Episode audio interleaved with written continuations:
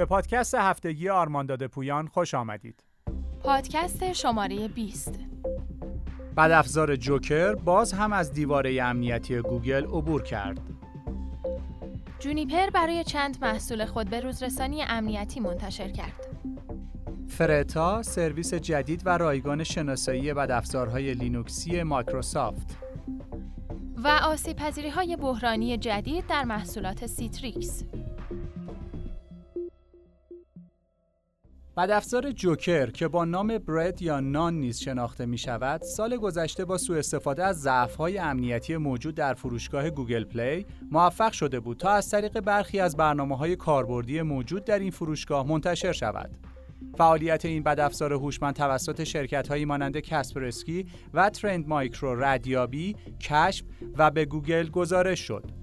این بار نیز محققان چک پوینت گزارشی مبنی بر شروع فعالیت‌های جوکر در فروشگاه گوگل پلی منتشر کردند که به موجب آن 11 برنامه کاربردی اندروید توسط گوگل از این فروشگاه پاک شد. با وجود سرمایه گذاری های گوگل برای بالا بردن امنیت گوگل پلی گویا هنوز هم توسعه دهندگان بدافزارهایی مانند جوکر قادر به سوء استفاده از این بازار برنامه های کاربردی اندرویدی هستند و پاک کردن برنامه های کاربردی آلوده تنها راهکاری موقت در مسیر متوقف سازی این دسته از بدافزارها بوده است. آرمانداد پویان به شما توصیه می نماید برای افزایش امنیت دستگاه های اندرویدی خود از راهکارهایی مانند کسپرسکی Internet Security استفاده نمایید. بنا به گزارش آژانس امنیت زیرساخت و فضای سایبری آمریکا سیزا شرکت جونیپر Networks برای رفع آسیب پذیری های بحرانی در چندین محصول خود به روزرسانی های امنیتی منتشر کرده است. این آسیب پذیری ها در جونوس یا همان سیستم عامل جونیپر شناسایی شده و یک مهاجم از راه دور می تواند از برخی از این آسیب پذیری ها برای ایجاد حملات داس، افزایش حق امتیاز و مجوزها، اجرای کد از راه دور، دور زدن محدودیت های امنیتی و افشای اطلاعات حساس بر روی سیستم هدفمند سوء استفاده کند. شرکت آرمانداد پویان به کاربران توصیه می نماید تا با مراجعه به صفحه اخبار آسیب پذیری ها از جزئیات این گزارش آگاه شده و به روزرسانی های لازم را اعمال نمایند. فرتا ابزار رایگان و جدید مایکروسافت است که برای شناسایی و کشف rootkit ها و بدافزارها در سیستم های لینوکسی معرفی شده است.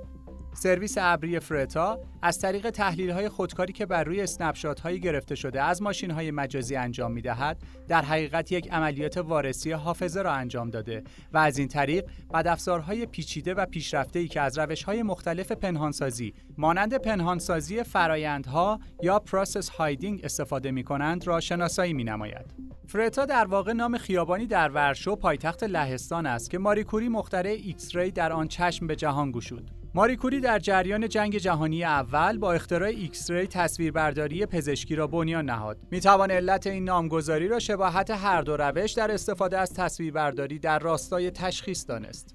مایک واکر مدیر ارشد تیم تحقیقاتی New Security Ventures در مایکروسافت می‌گوید فرتا باید به جایی برسد که کاربران بدون نیاز به دانش خاصی و یا حتی انجام تنظیمات و تنها با فشردن یک دکمه بتوانند بدافزارهای پیچیده و پیشرفته را از حافظه سیستم‌های مجازیشان پاک کنند. با مراجعه به بخش اخبار امنیتی آرمان داده پویان می توانید در ارتباط با فرتا بیشتر بخوانید و با جزئیات بیشتری از این سرویس جدید مایکروسافت آشنا شوید. شرکت Citrix در تاریخ 7 ژوئن 2020 برای رفع 11 آسیب پذیری بحرانی در محصولات خود به روزرسانی امنیتی منتشر نمود.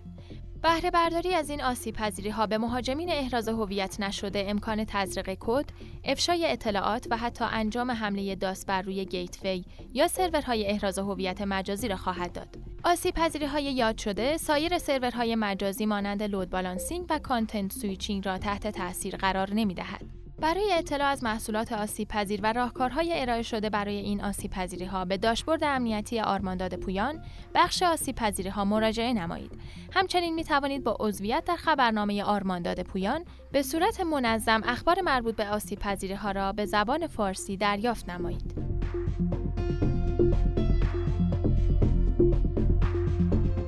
امنیت بهینه را با ما تجربه کنید.